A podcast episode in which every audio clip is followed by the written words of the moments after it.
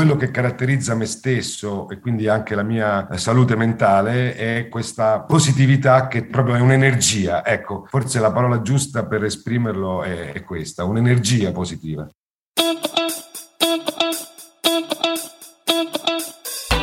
Buongiorno a tutti e a tutte.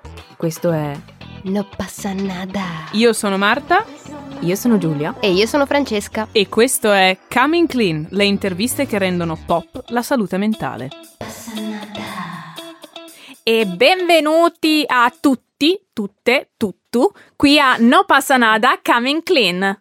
Bentornati e bentornate. Francesca, ci Ciao. sei? Ci sono L'ospite di oggi io. è Francesca. No, scherzo. No, no. Non per oggi. Faccio notare che però Francesca oggi non batterà da nessuna parte perché non abbiamo superfici dove battere le mani, i pugni. In compenso abbiamo un ospite specialissimo.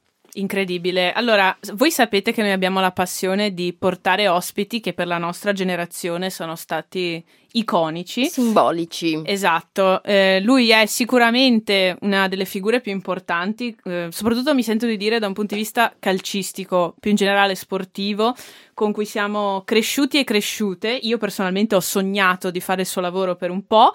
Eh, è con noi Massimo Caputi, giornalista e amico. Benvenuto Massimo. Benvenuto. Ciao! Ciao, Allora, ciao Massimo, grazie- siamo grazie felicissime di averti. Allora, Giulia, la prima domanda è sempre tua. Sì, ehm, ma solo perché come comitato scientifico devo dare un'idea, una parvenza di scientificità e quindi andiamo direttamente con la domandona. Cioè, Massimo, per te che cos'è la salute mentale e come te ne prendi cura? Beh, è una domanda mm, non semplice. Beh, per me che cos'è? Per me è uno stato mh, di benessere. Io credo che, che, mh, la mente abbia una forza straordinaria, sia quello un po' che, che muove tutto quanto quello che, che siamo e quello che ci gira intorno. Quindi stare bene mentalmente credo che poi di conseguenza faccia sì che tutto il resto possa funzionare in una certa maniera. Ehm, quindi ehm, credo che eh, se io sto bene con me stesso, mentalmente sto bene, posso eh, affrontare la quotidianità e tutto quello che la quotidianità eh, mi, mi porta davanti in una certa maniera e in una maniera positiva. Per quello che riguarda invece eh, come la curo, io mi ritengo una persona fortunata, anche collegandomi a quello che, che diceva Marta, no? Del- di quello che faccio, di quello che ho fatto. Ehm, per esempio, pensare di aver realizzato un sogno, e cioè quello di aver fatto sì che il mio hobby e la mia passione da bambino fosse poi diventato il mio lavoro, indubbiamente questo fa sì che io ogni giorno sono felice di, di questo e quello che io vado ad affrontare eh, non è qualcosa che, che mi pesa. Ecco, quindi probabilmente la cosa che, che più faccio auto, in maniera abbastanza istintiva, senza pensare a molto, a quello appunto che faccio, è avere questa positività, questo stato d'animo. Lo voglio coltivare la mia positività e quando le cose eh, non vanno come dovrebbero, perché succede che Ah, sì. la vita ti porta davanti a delle problematiche che devi affrontare, voglio sempre ricaricarmi e, e andare avanti pensando di quante cose belle e positive eh, è, è ricca la, la- la mia vita e la mia quotidianità. Ma che bello! Quindi praticamente un esercizio di gratitudine costante. Che bello. È Sì. molto, molto bello. Chiaro che, che ognuno mh, parla per sé, ha un- la propria storia, il proprio bagaglio eh, personale, professionale, familiare.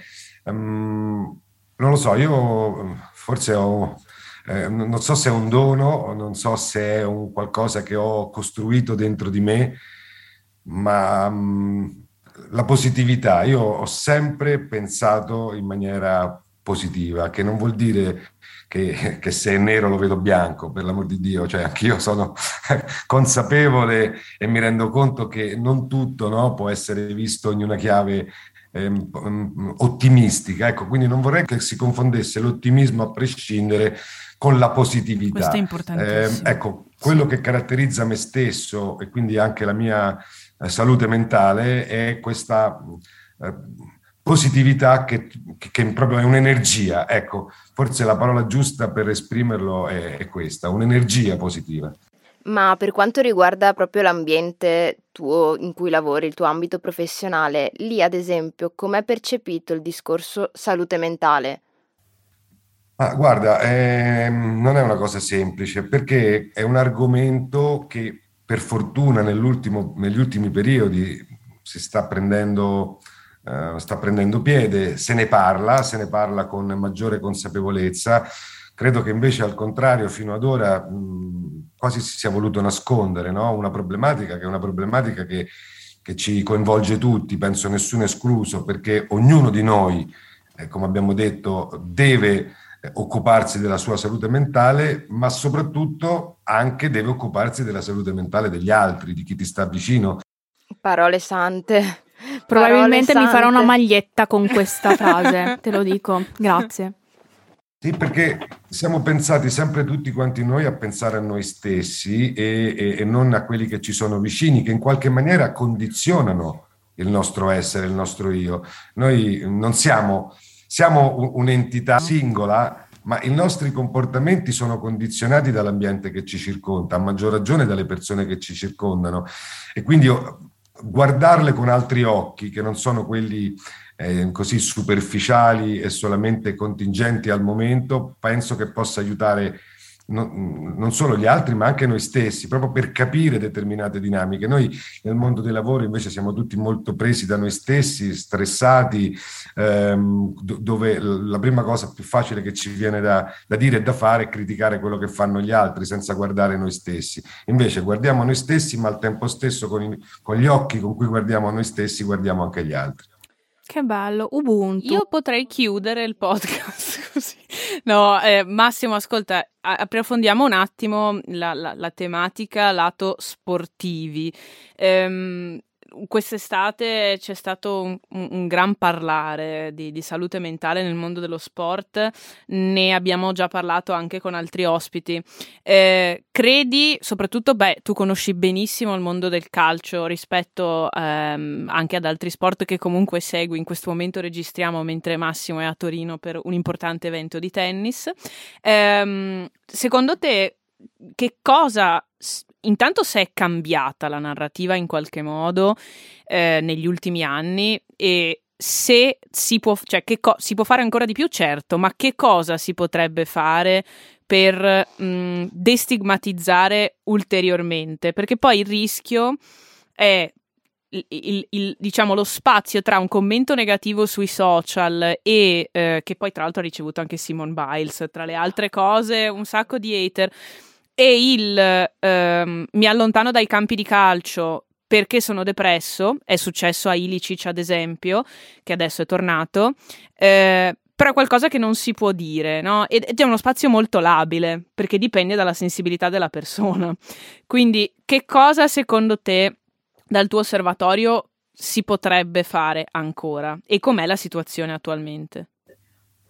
Beh, chiaro che, che è un, un cioè una situazione molto complessa e che comprende tanti aspetti. Allora cerco di, di essere sintetico e comunque di, di, di rispondere al meglio a, alla tua domanda. È chiaro che il problema dell'atleta, eh, che sia calciatore o no, è un problema di sempre, cioè se era atleti 40 anni fa, 50 anni fa, si è atleti oggi nel 2021 però ci sono delle profonde differenze, perché oggi, ehm, a differenza di non tanto di 50 anni o 100 anni fa, anche di 10 anni fa, è, è cambiato quello che ci gira intorno e quello che gira intorno e quello che c'è intorno agli atleti sul piano delle aspettative e in particolar modo sul piano della comunicazione, della eco che ogni impresa sportiva, ogni eh, evento sportivo ha di per sé, che coinvolge inevitabilmente ogni atleta.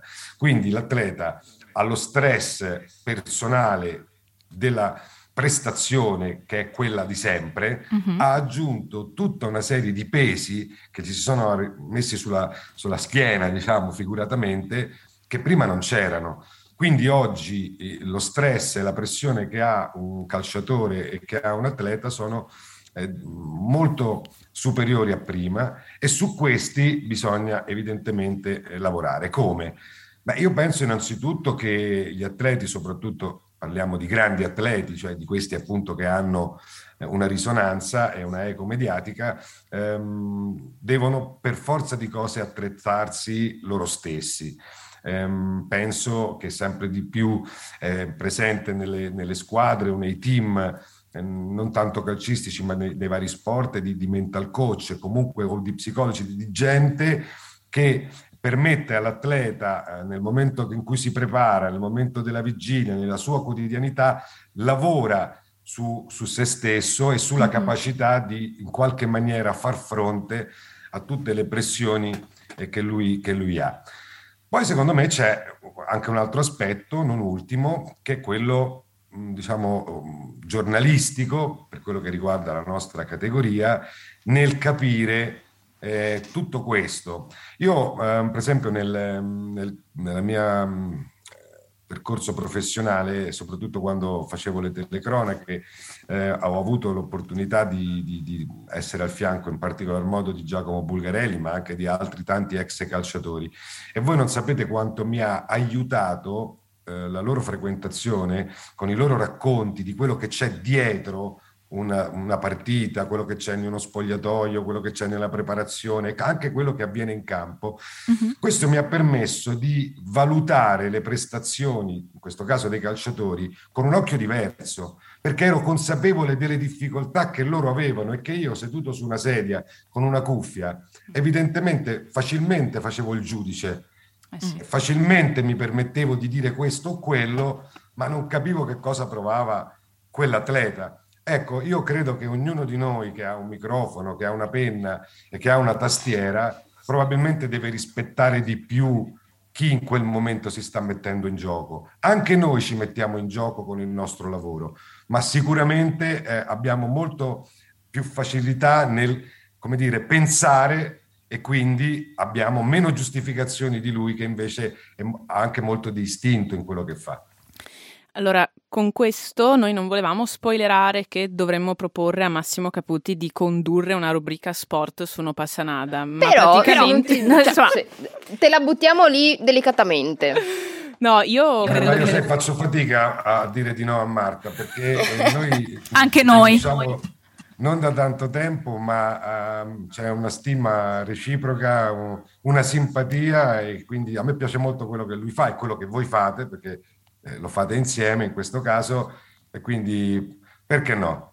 Grande, questo faremo poi un sondaggio, ma sono sicura che è un argomento che, che riscalda sì, gli animi. Assolutamente sì. E, tra l'altro, eh, anche le mie amiche sono grandi fan di Massimo Caputi, soprattutto diciamo per quello che abbiamo detto prima, la figura di Massimo che ha accompagnato noi appassionati e appassionate sportive eh, nel, ne, negli anni, ecco, soprattutto quando eravamo piccolini. Eh, comunque le parole sono importanti, cosa dice la psicologa? Le parole creano il mondo e creano il mondo interno, quindi a maggior ragione non sono importanti, sono creatrici e sono portatrici di quello che può essere il nostro vissuto e quindi le nostre verità. Quindi, per, per, fare proprio due parole, Massimo, che, che, impegni hai stasera? Cioè, te la butto lì comoda. Perché le parole sono creatrici, ma anche dell'altro. Grazie mille Massimo per la disponibilità e speriamo di rivederci presto, anzi di risentirci perché noi lo vediamo, voi no, su questi schermi e su, in queste cuffie. Sempre qui a No Passa Nada Coming Clean. Massimo, grazie mille, è stato un piacere. Grazie a voi, è stato un piacere per me. Ciao. Ciao. Coming Clean è un format No Passa Nada, prodotto da No Passa Nada, realizzato con il supporto non condizionato di Lundbeck e grazie all'editor Sandro Ghini. Ascoltaci sulla tua piattaforma preferita e seguici su Facebook, LinkedIn e Instagram a No Passa Nada underscore podcast. Ti aspettiamo!